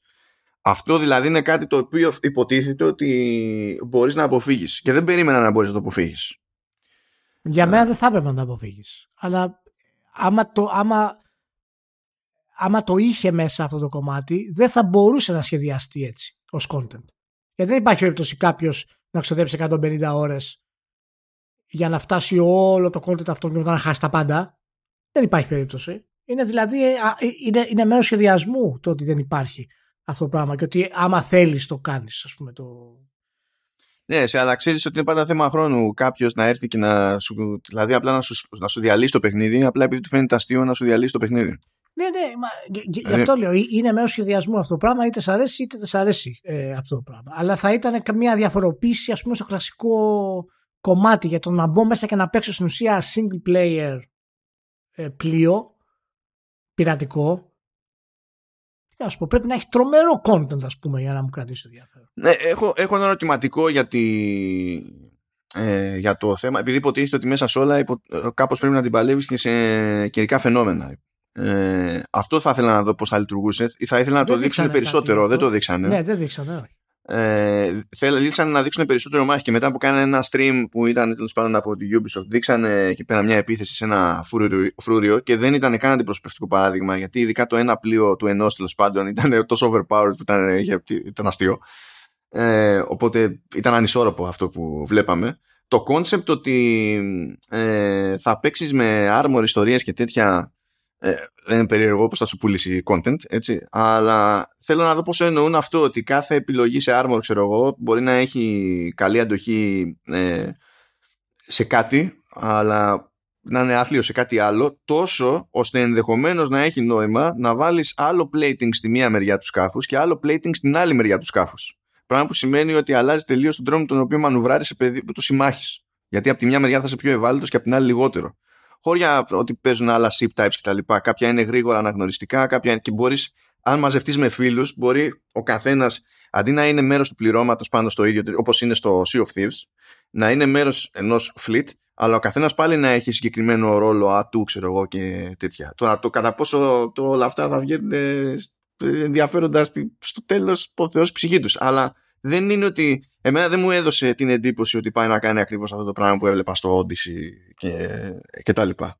Έχουν κολλήσει πολλά πράγματα πάνω, αλλά ταυτόχρονα αυτό με φοβίζει, το ίδιο πράγμα δηλαδή με φοβίζει, διότι ε, το εύκολο είναι να κολλάς πράγματα πάνω, το δύσκολο είναι να τα κάνεις να έχουν ζωή, παιδί μου. Αλλιώς δεν αναρωτιέται κανένας για το αν μπορεί να με πλημμυρίσει με περιεχόμενο ας πούμε, και λεπτομέρειες η Ubisoft, μπορεί να με πλημμυρίσει με ιδέα. Το, το ξέρουμε. Ε, και πιάνω τον εαυτό μου να αναρωτιέται πώς, μπορείς να κάτσει, πώς μπορεί να κάτσει αυτό έναντι του, του Sea of Thieves. Το Sea of Thieves είναι πιο παιχνιδιάρικο, ξεκάθαρα. Ε, εκεί το co-op σημαίνει είμαστε όλοι και βράζουμε στον ίδιο κουβά. Ε, κάποια πράγματα είναι επίτηδες μη πρακτικά σαν διαδικασίες ε, για να σε βάζει να τρέξεις πέρα δόθε. Γιατί αυτό το τρέξιμο το πέρα δόθε δημιουργεί και κάποιο είδους φαρσοκομωδία στο Sea of Thieves και είναι μέρος της όλης φάσης. Το οποίο είναι παράγωγο, είναι και αγγλική παραγωγή. Δεν, δεν, δεν εκπλήσεται κανένας πιστεύω ότι τους ένοιαζε κάτι τέτοιο. Είναι, είναι άλλη λογική. Ε, αλλά από αυτά, αυτό που έκανε σαν showcase, εμένα δεν μου άρεσε. Δηλαδή, άσχετα με το αν μπορώ να σταθώ σε κάποιους μηχανισμούς που μπορεί να θεωρώ ότι έχουν ελπίδα, ξέρω εγώ, ε, δεν πιστεύω ότι με αυτό το showcase πείθεις κόσμο για οτιδήποτε. Σαν, σαν τρόπος επίδειξης δηλαδή του παιχνιδιού ε, ήταν κακός. Κακός. Ακόμη και η πρόλογη ήταν κακή, το script ήταν κακό, το, το demo ήταν, ε, ήταν ανισόρροπο. Ε, μου φάνηκε τέτοιο, έκανα μια ειδική σημείωση για την περίστασή μας, την, γιατί είμαστε και Ελληνάρες. Για κάποιο λόγο δεν χορτένανε να αναφέρονται στο υγρό πυρ. και μετά σκάει και η ώρα της μάχης που κάνανε στο, στο, και καλά στο community stream και το υγρό πυρ τα διέλυε όλα. Δηλαδή αν την πάλευες να φτάσει αρκετά κοντά σε άλλο πλοίο ήταν σχεδόν νεκροί ρε παιδί μου οι άλλοι. Και λέω κοίτα να δεις που δεν είχαν legit υγρό πυρ ας πούμε σε, σε άλλες προσπάθειες που κάνανε με, με naval combat ας πούμε σε Assassin's Creed και τα λοιπά. Μια περίπου εμφάνιση από σπόντα είχαν στο, τι ήταν, στο Revelations ήταν νομίζω. Ε, και από εκεί δεν και είχαν, πέρα. Δεν είχαν κάποιο είδους ε, βόμβες στο Odyssey. Ε, Βόμβες. Ρίχνανε, ξέρω εγώ. ναι, ναι, κάτι ναι, σαν ναι, αλλά δεν ήταν υπήρχε. explosive, ε, ήταν σαν. Ναι, ναι, ναι, αλλά αυτό δεν ήταν τώρα το ίδιο πράγμα. Πας, πρέπει να πας κοντά με το υγρό πυρ και, και δίνεις πόνο. Αυτό ήταν μεταγενέστερη εφεύρεση. Ήταν λογικό να μην έχουν στο Odyssey δηλαδή. Αλλά ε, έχει, δηλαδή κάποιος έχει hardon με Greek Fire, ας πούμε, και άκουγες όλη τη φάση, στο παιχνίδι δηλαδή, και στη όλο το stream, όλη την παρουσίαση, Greek Fire και Greek Fire και Greek Fire. Λέω, κοιτά να δεις, κάποιος την, την έχει δει τελείω. Έχει πέρα, έχει ενθουσιαστεί μόνος του. Anyway, ε, σε προσωπικό επίπεδο δεν έχω απολέσει κάθε ελπίδα, αλλά αυτό δεν σημαίνει και πολλά, γιατί αν ε, ήμουνα του τζόγου, ε, θα έπρεπε να συνυπολογίσω τον παράγοντα Ubisoft που δεν με πείθει τόσα χρόνια ότι ξέρει ακριβώς τι κάνει γενικά με τα μπασίματα που κάνει σε όλες αυτές τις κατηγορίες με, το, με αυτό το στυλ παιχνιδιού που θέλει να το φορέσει παντού δεν, και δεν μιλάω από design έτσι όλα να μοιάζουν με Assassin's δεν είναι αυτό το ζήτημα. Αυτό το ε, είναι ένα open πράγμα με άπειρο περιεχόμενο άπειρα events που ανανεώνονται κάθε τόσο για να έχεις δικαιολογία να ξαναμπείς μέσα και κάνεις τις ίδιες λούπες και τα λοιπά και τα λοιπά. Αυτό είναι κουράσογλου είναι κουράσογλου Ακόμα και όταν προσπαθούν να το κάνουν ενδιαφέρον, δηλαδή τώρα ας πούμε υποτίθεται ότι κάπου είναι να μπει ένα, ένα mode καινούριο for free στο Valhalla, που θα είναι roguelite. Το οποίο προφανέστατα έτσι λειτουργεί με τελείως διαφορετικό τρόπο από όλο το υπόλοιπο παιχνίδι. Εκεί κάποιος μπήκε στη διαδικασία να πει: Κοίταξε να δεις, εγώ θα κάνω μια σούζα και θα κάνω αυτό. Δεν μπορεί να τον κακίζω που αποφάσισε να κάνει μια σούζα. Αλλά αυτό δεν σημαίνει ότι η σούζα ε, έχει ελπίδα σε αυτό το framework. Δηλαδή δεν ξέρω πώς θα είναι, όταν θα είναι θα Γίνεται. το δω. Αλλά Ναι, εντάξει. εντάξει, αλλά για να το κλείσουμε κιόλας, γίνεται να ανακοινώσει πλέον ε, το live service game, ας πούμε, του Assassin's Creed. Δηλαδή, πραγματικά, ανακοίνωσέ το, δεν υπάρχει Ε, πρόβλημα. Σεπτέμβριο, Σεπτέμβριο. Σεπτέμβριο. Α, Σεπτέμβριο. Δεν Σεπτέμβριο. υπάρχει πρόβλημα. Είναι γνωστό ότι θα το κάνεις. Ναι, ναι, ναι. Μπορεί να είναι και πραγματικά η, η ποιοτική σωτηρία της ε, της σειράς. Γιατί μπορεί να πάει καλά. Πολύ καλά. Ε, κάντο, κάντο, μην, μην, μην, μην κολώνεις άλλο και έχεις όλα αυτά τα περίεργα modes και όλα. αυτά. Κάντο, πραγματικά κάντο. Και τώρα, εάν το Skull and Bones, εγώ είχα μια ελπίδα, ελπίδα, όχι ελπίδα, λάθος. Είχα μια έτσι άποψη εσωτερική ότι θα το, θα το ακυρώνανε το Skull and Bones. Ή θα το ανακοινώνανε ως επέκταση ενός νέου live service game που το περιλαμβάνει αυτό το πράγμα. Το ότι το βγάλανε τώρα το Skull and Bones σαν ξεχωριστή κυκλοφορία σημαίνει ότι πάνε πίσω και το γενικό κομμάτι του Assassin's Creed ως live action ε, ως live service ας πούμε game. Οπότε Εντάξει, δεν είναι main τα ίδια studio βέβαια. Δεν είναι, δηλαδή... όχι όχι αλλά από θέμα επένδυσης ε, το εννοώ αυτό το πράγμα δηλαδή το, το να βγάλεις ένα Assassin's Creed το οποίο να είναι co-op online ας πούμε και να σίγουρα θα περιέχει ας πούμε ναυμαχία ε, είναι λίγο τέτοιο. Αλλά απ' την άλλη μπορεί να είναι και το κομμάτι που το τεστάρουν αυτό έτσι, για να βγάλουν στο, στο main release το Assassin's Creed ένα πιο ολοκληρωμένο σύστημα. Οπότε είναι και αυτό μέρος του, του κομμάτιου. Θα το δούμε. Ε, θέλω να, σε ενημερώ, να σας ενημερώσω γιατί αυτά συμβαίνουν. Αυτή είναι η βέζικη... Το, ε, ε, αυτό είναι the best experience καθημερινότητας. Μια, μια φίλη μου έστειλε μια φωτογραφία της κουκουβάγιας της. Αυτό έχω να πω πριν αλλάξουμε Επιτρέπεται να έχεις, επιτρέπεται να έχεις κουκουβάγια. Apparently yes. Τι apparently, δεν επιτρέπεται. Εσύ, αφού δεν πρέπει τόσο. Τι θα μας τρελάνετε. Επιτρέπεται να έχεις κουκουβάγια παραπάνω, άμα είναι. Να έχεις κουκουβάγια. Ναι, Τι είμαστε, δεν ξέρω. Harry Potter Κάποια είμαστε. στιγμή θα έρθει η ώρα να ανοίξει φτερά αυτό και υπάρχει, θα υπάρχει ένα πρόβλημα. Μην πάρτε δεν ξέρω. κουκουβάγια, παιδιά. Απαγορεύεται να έχετε κουκουβάγια. Μην με τρελαίνετε τώρα, ας πούμε. Είναι predator, θα σας φάει κουκουβάγια. Ναι. Anyway, λοιπόν, και τώρα έχουμε δύο χρωστούμενα. Είναι χρωστούμενα επειδή δεν την πάλευα να το παίξω εγκαίρως. Το άλλο είναι πιο πρόσφατο, οπότε δεν είναι τιτάνιο, τι- τιτάνια η καθυστέρηση. Αλλά έχουμε δύο τεινά. Έχουμε Ghostwire Tokyo και The Quarry. Πάμε Ghostwire Tokyo. Λοιπόν, το Ghostwire Tokyo, όπως διαπίστωσα, υποτίθεται ότι έχει αφήσει mixed feelings ε, και εντυπώσεις και τα λοιπά. Δεν πήρε βαθμάρες και τα λοιπά. Και θα συμφωνήσω σε γενικές γραμμές ότι δεν είναι για βαθμάρες.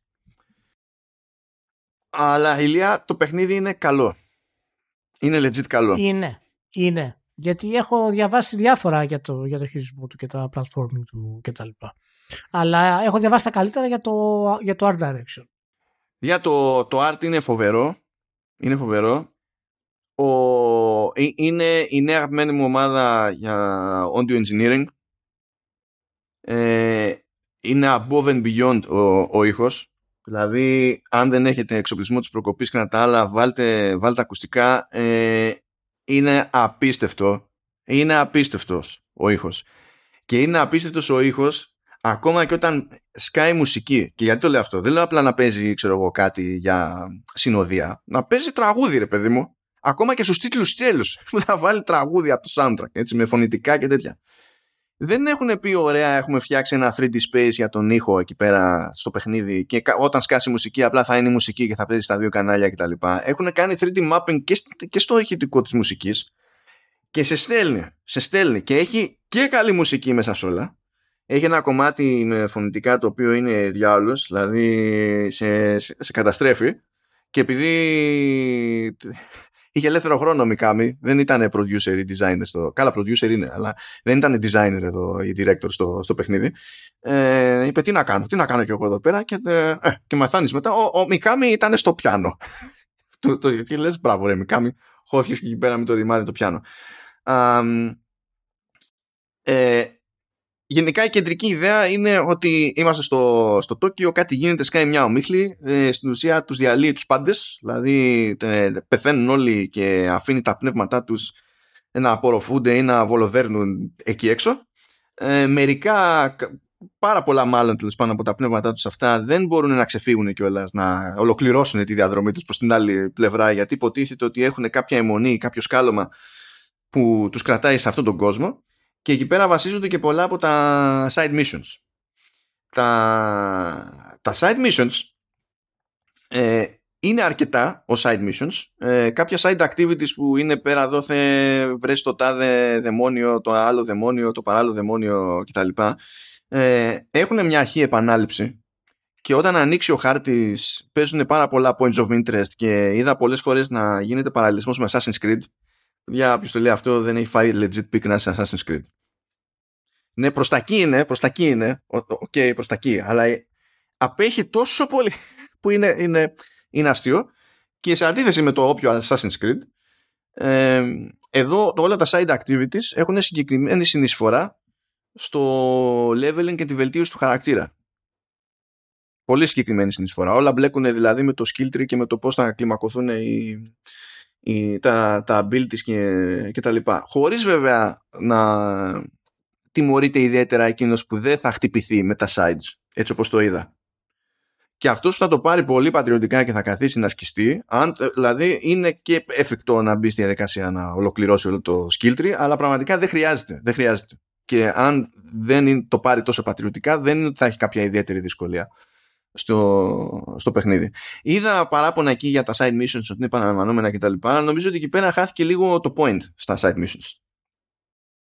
Τα side missions ε, χωρίζονται σε δύο γενικές κατηγορίες. Είναι το ε, απλά περνά από ένα σημείο και πρέπει να παίξει λίγο πιου πιου ε, ή πρέπει να πάω σε ένα εσωτερικό χώρο το οποίο από μόνο του είναι mini level στην πραγματικότητα μένεις μέσα σε αυτόν τον εσωτερικό χώρο και πρέπει να ψάξεις κάτι πρέπει να κάνεις κάποια διαδρομή πρέπει να χρησιμοποιήσεις τέλος πάντων κάποια powers εκεί για να βρεις κάτι που αλλιώς δεν φαίνεται να έχεις interaction με κάποιο spirit για να καταφέρεις ε, να το ξεκολλήσεις αν δεν είναι corrupted ή να το διαλύσεις αν είναι corrupted κτλ. Και όλο αυτό είναι εκεί για να σε κρατήσει από τη μία απασχολημένο αλλά, για να, αλλά και για να εστιάσει στο τι είναι αυτό το, το βάρος ε, στην ψυχή του α, του β, του γ που μπορεί να τον κρατάει πίσω στο πέρασμα του προς, τη, προς την άλλη πλευρά. Και έχει γίνει μια συνειδητή προσπάθεια και στο main story και στα παράπλευρα να δοθούν πάρα πολλά τέτοια παραδείγματα. Είναι δηλαδή αυτές οι λεπτομέρειες δεν σε βάρενουν με πάρα πολύ αφήγηση ξέρω εγώ, και exposition και τα λοιπά. Είναι, είναι γρήγορα, είναι μαϊτσέβελα και δεν σε βάζουν να τρέχεις πέρα δόθε όταν το αναλαμβάνεις. Είναι κάπου εκεί γύρω να τα κάνεις όλα ας πούμε. Αλλά είναι ταυτόχρονα και μια εξερεύνηση στο τι μας βαραίνει ενδεχομένως στο, στο τέλος της ζωής μας και κινείται από ε, τα απολύτω σοβαρά παραδείγματα μέχρι τα απολύτω γελία παραδείγματα γιατί είναι ιαπωνικός ο τίτλος. Ηλία, άκου εδώ. Πας σε ένα side και είναι ένας, είναι ένας spirit και είναι έξω από μια δημόσια τουαλέτα και έχει τρελαθεί διότι δεν μπορεί να πάει για χέσιμο. Είναι πιασμένη τουαλέτα από άλλο spirit.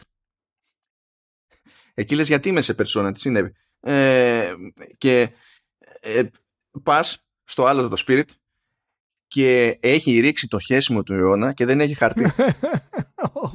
δεν έχει χαρτί. Και ψάχνεις δύο ρολά χαρτί το, που είναι εκεί γύρω, έτσι δεν έχεις να κάνεις κάτι φανταστικό και καταφέρνει ο άλλος, συμμαζεύεται με τα, με τα δύο ρολά, φεύγει, μας αφήνει, πηγαίνει στη, στον άλλο κόσμο και ξαλαβρώνει μετά και ο άλλος και σηκώνεται και φεύγει. Αυτό είναι το, το γελίο, το, το, το άκρο το, της γελιότητας, έτσι.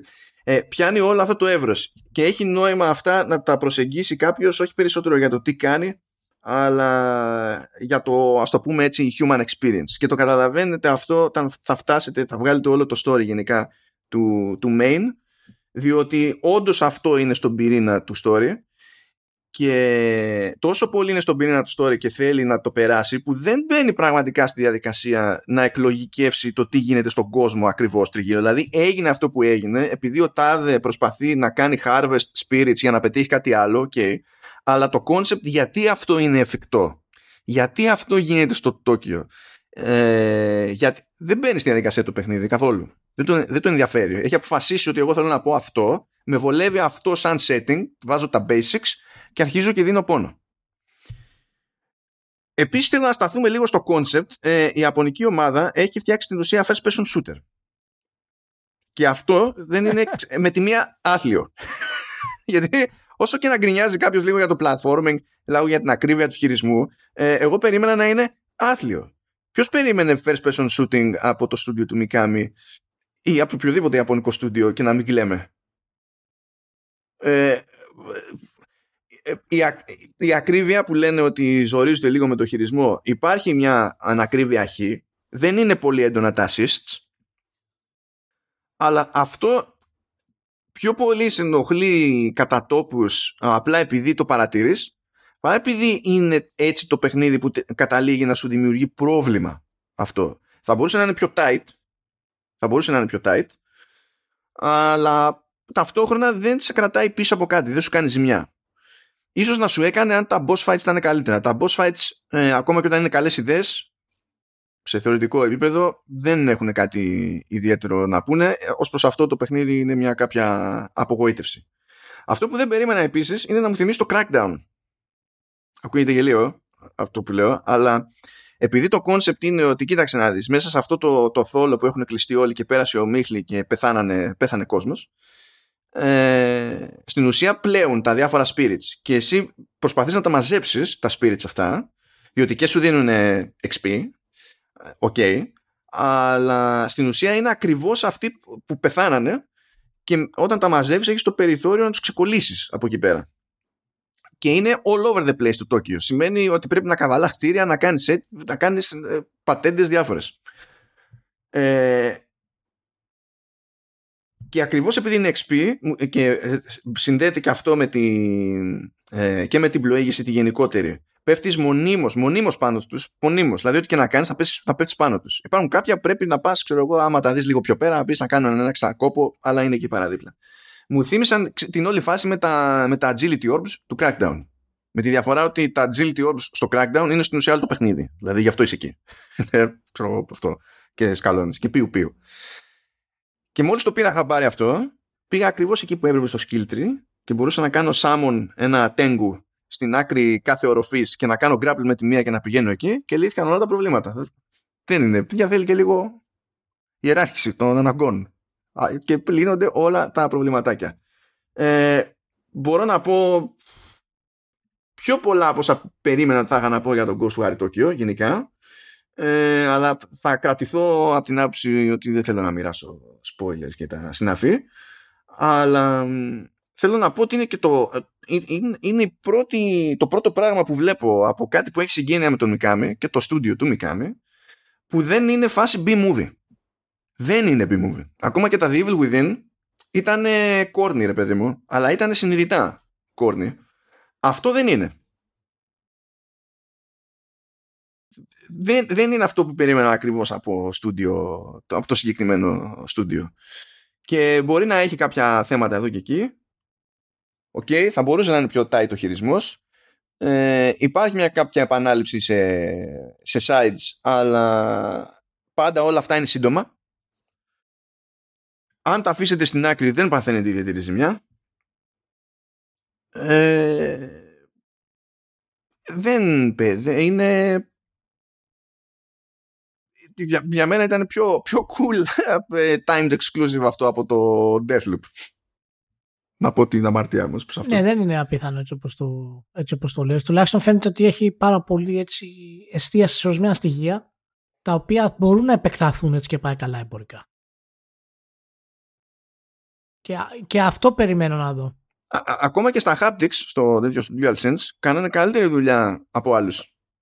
Χρησιμοποιούν πολύ, δηλαδή που, ε, ε, που και που ήθελε λίγο κόφτη, που και που, αλλά αποφύγανε κάποια πιο πεδαριώδη λάθη που, που είδα σαν φάση και το, ακόμα και εκεί το προσέξανε και το, και το πήγανε καλά. Ε, είναι, είναι cute. Είναι cute. Είναι cute. Αυτά είναι η μία κρεμότητα και άλλη κρεμότητα είναι το The Quarry, φίλε Ηλία. Ναι, το The Quarry. Λοιπόν, το The Quarry είναι επίσης καλό. ε, Λοιπόν, ε, το The Quarry ενώ δεν είναι μέρος του Dark Pictures Anthology στην ουσία πατάει στην ίδια γενική συνταγή το οποίο δεν είναι παράξενο διότι όταν, όταν ε, μιλούσα και ο ίδιος με τη Supermassive ε, στην εποχή του Man of Medan λέγανε ότι εμείς καταφέραμε και έχουμε φτιάξει ένα σύστημα ε, πάνω στο οποίο θα βασιστούμε προχωρώντας όταν βγάζουμε horror games κτλ και έχει να κάνει και με το branching και έχει να κάνει και με το ότι υπάρχει δυνατότητα να, να παιχτεί με διαφορετικούς τρόπους. Μπορεί να παίξει κάποιος solo, μπορεί να παίξει κάποιος ε, εκεί πέρα που είναι και να πηγαίνει να κάνει πάση στα χειριστήρια ανάλογα με το ποιος χαρακτήρας παίζει.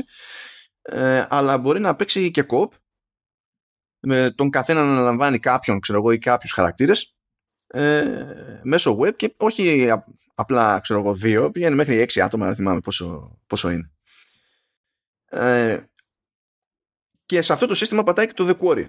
Η, μια διαφορά του The Quarry που ας πούμε το κάνει να μην κολλά ακριβώς με τα Dark Pictures Anthologies ε, με το, το Anthology ναι, είναι ότι δεν πηγαίνει ακριβώς για μία θεματική χώρο.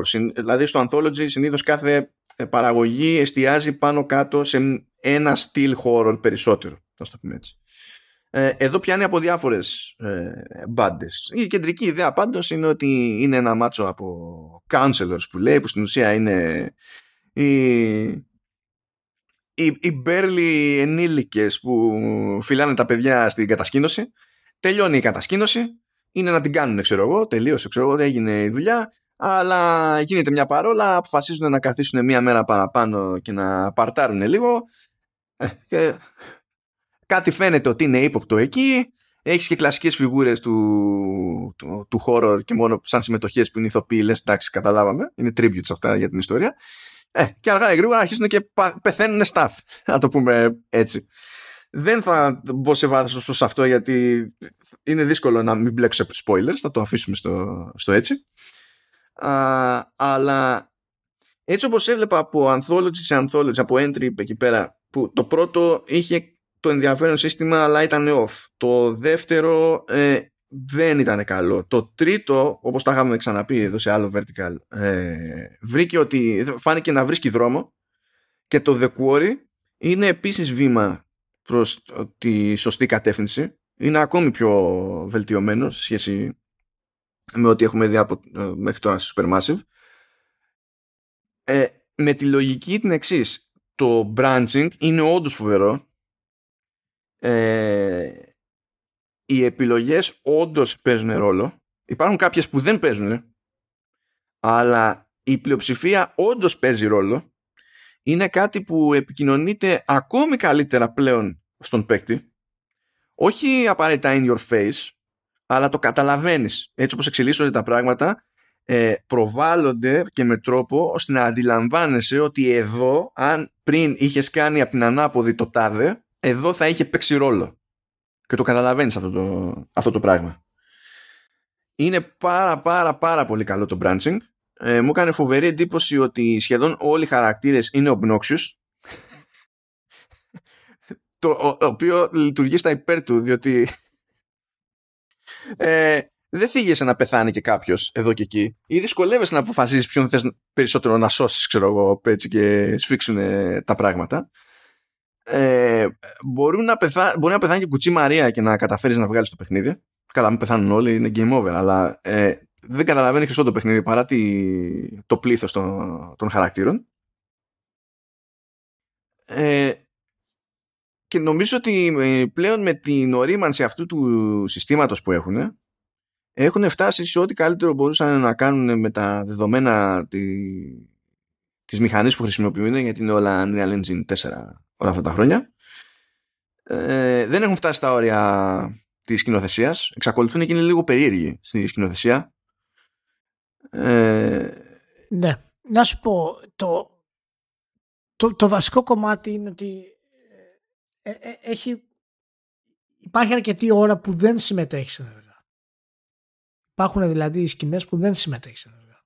Και οι, οι, οι επιλογές σου δεν είναι τόσο ε, σημαντικές. Και αυτό που εγώ θέλω να, να ρωτήσω έχει λίγο νόημα να το κάνουμε ένα μικρό δίλεπτο, πενταλεπτάκι για το αν, αν αυτού του είδους τα παιχνίδια είναι μια νέα τάξη πραγμάτων για τα interactive movies. Υπάρχει χώρος, πιστεύεις, για να έχουμε interactive movies ξανά, γιατί στην ουσία είναι το, το όνειρο της μιας βιομηχανίας που ήταν ε, παλιά. Και τώρα φυσικά τα, που ήταν παλιό. Και τώρα φυσικά ε, όλες οι, ξέρεις, η αίσθηση της κινηματογραφικότητας έχει περάσει σε δεύτερη μοίρα, γιατί το gameplay στην ουσία που υπάρχει είναι το branching. Αυτό είναι που κάνει τα παιχνίδια αυτά. Τις ταινίες αυτές ουσιαστικά παιχνίδια. Και αυτή η αίσθηση του interactive movie έχει νόημα γιατί το, ε, το Until Dawn είχε στοιχεία μέσα τα οποία ήταν πιο game από, από το Quarry. Και τα θέματα της εξερεύνησης, βέβαια δεν, τα, δεν έχω τελειώσει κανένα γιατί είμαι κότα, αλλά έχω παίξει αρκετά και ε, είχε πράγματα τα οποία ήταν πιο δεμένα με την έννοια ας πούμε της εξερεύνησης και του gameplay όπως δηλαδή στο, στο Until Dawn αποκάλυπτες στοιχεία ε, παίζοντας για το τι συμβαίνει κτλ. Και, και αυτά λείπουν από το κουο. Mm-hmm. Ε, ε, έτσι και έτσι. Λοιπόν, έχει, έχει φάση με evidence και έχει και evidence που είναι αλληλένδετα. Δηλαδή, παίρνεις ένα piece of evidence ε, έχει μια βασική πληροφορία και φαίνεται ότι έχει και άλλα δύο πράγματα σχετικά να αποκαλύψεις. Και πρέπει σε άλλα σημεία να τα βρεις και, και το κάνει flash out αυτό σιγά σιγά για να καταλάβεις τι παίζει. Ε, και το ποια θα επιλέξεις, επειδή σου δίνουν μια ώρα αρχίτερα ή μια ώρα αργότερα ε, καλύτερη εικόνα για το τι παίζει όντως από πίσω, καταλήγουν και επηρεάζουν το τι επιλογές θα κάνεις στη στιγμή ενδεχομένως. Ε, οπότε αυτό έχει μια αξία, το έχουν ξαναπιάσει. Κάτι που δεν ίσχυε ακριβώς στα, στα Anthology. Στα Anthology έχουν ένα πιο πολύπλοκο σύστημα με, με δείκτες ιστορίες, διαθέσεις χαρακτήρων για να σου δείξουν ότι τάχα μου όλα αυτά παίξανε ρόλο και είχα μια διαφωνία ως προς αυτό εξ αρχής ε, από την εποχή του Man of Medan παρότι και αυτό έχει βελτιωθεί προχωρώντας έχουν όμως εδώ έχουν κάτι, κάνει κάτι ωραίες τσαχπινιές για να σε κρατάνε σε τζίτα ακόμα και αν παρακολουθείς κάτι που κατά τα άλλα δεν έχει interactivity δηλαδή ε, ή ξέρω εγώ το, το interactivity είναι ελάχιστο προχωράς, απλά προχωράς το οποίο, παιδιά, εντάξει, δώστε ένα περίπου run ώρες-ώρες, γιατί κάποια στιγμή υπάρχει και λογική στο να τρέχω με το χαρακτήρα. Μην με βασανίσετε έτσι, αλλά τέλος πάντων, okay. ε, προχωράς και κάποια στιγμή κάνει ένα cut σε άλλη γωνία λήψης για να εμφανίσει κάρτα ταρό, που τέλος πάντων είναι ένας άλλος μηχανισμός για hints και τα λοιπά. Okay. Κάνει αυτό το πλάνο και αν εσύ κοιμάσαι όρθιος εκείνη την ώρα, μετά από λίγο ξαναλάζει η γωνία της κάμερας και δεν μπορείς να, το, να ξαναπροκαλέσεις την αλλαγή αυτής της κάμερας για να δεις το tarot card και να το πάρεις. Αυτό μπορείς να πεις ότι είναι και λίγο punitive. Έτσι, μπορεί κάποιον, ναι, κάποιον να, τσαντήσει, να τον τσαντήσει και θα το καταλάβω. Άλλο όμως, άλλο. Σου έχει τα λεγόμενα interrupts. Γίνεται κάτι μπροστά σου, γίνεται ένας διάλογος, σου βγάζει μια επιλογή για να κάνεις κάτι που στην ουσία κόβει αυτό ή επηρεάζει το interaction που παρακολουθείς μπροστά σου. Και το αν θα το κάνεις ή όχι ή θεωρείται επιλογή και έχει επιπτώσεις εκείνη την ώρα. Που μπορεί οι επιπτώσεις αυτές να είναι από ατύχημα που καταλήγει στο θάνατο κάποιου ε, ή κάτι τελείως άσχετο και πιο ξέρω εγώ, ε, μαζεμένο που μπορεί να παίξει αργότερα ο ρόλο.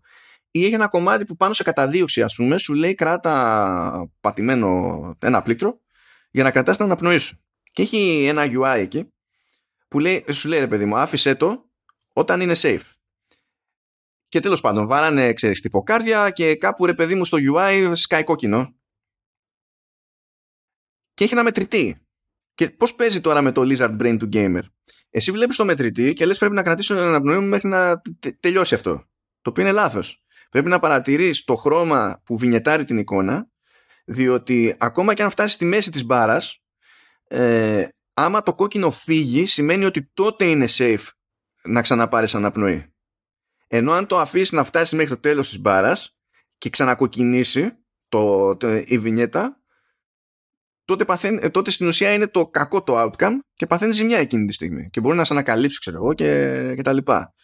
Ε, έχει πάρα πολλά τέτοια και δεν νοείται να παίζεις αυτό το παιχνίδι. Να βλέπεις κάτι που γίνεται χωρίς να έχεις έλεγχο εκείνη την ώρα και να πεις Α, εντάξει, αφήνω το χειριστήριο, παθαίνει ζημιά.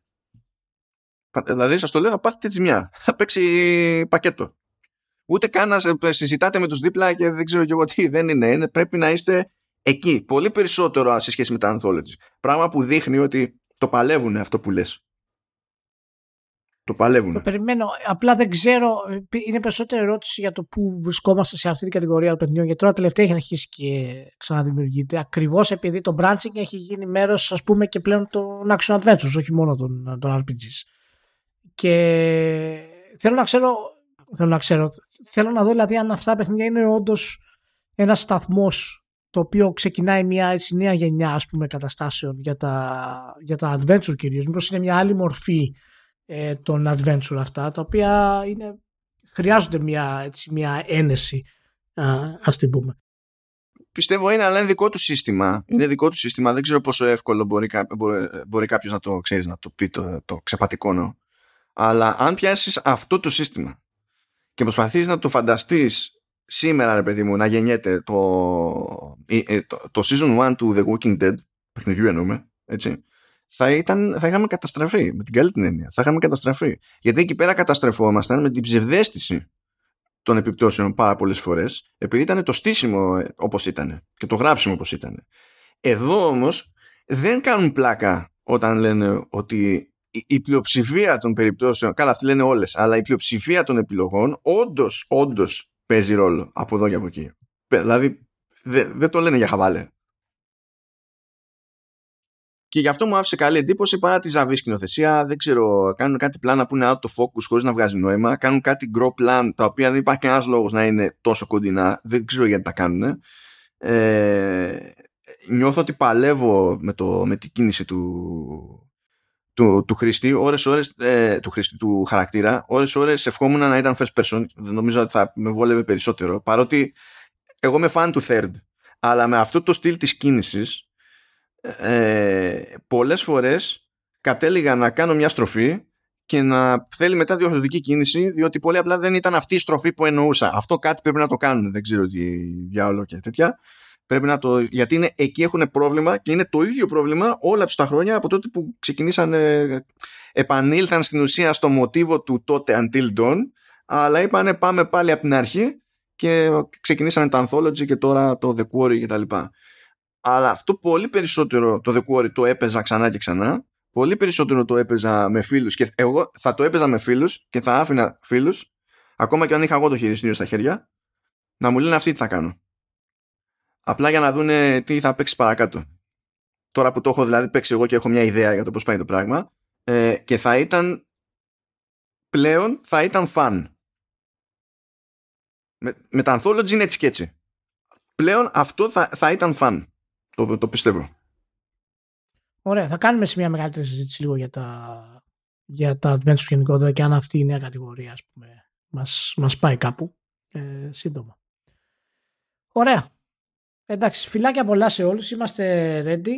Ε, να πούμε περαστικά στο Μάνο. Δεν θα πούμε τι, τι έχει, αλλά δεν είναι κάτι σοβαρό. Περαστικά στο Μάνο. Ευχηθείτε όλοι να είναι καλά. Και περισσότερα θα τα πούμε την επόμενη εβδομάδα, καθώς φτάνουμε και στο τέλος της σεζόν σιγά σιγά του, του Vertical Slide. Ξέρω ότι θα, θα κλάψετε, που θα μας χάσετε, αλλά δεν γίνεται αλλιώς, πρέπει να κάνουμε και ένα διάλειμμα. Θα διαλυματιστούμε γιατί μετά. Τέτοιο, έχω, τέτοιο, έχω να πάω Gamescom φέτος, ε, ξανά. Εκεί, εκεί, εκεί να δω τι θα κάνουμε. Εκεί, Ηλία, θα σου, όταν θα έχω λίστα, θα σου πω παραγγελίε, τι να πάω να δω.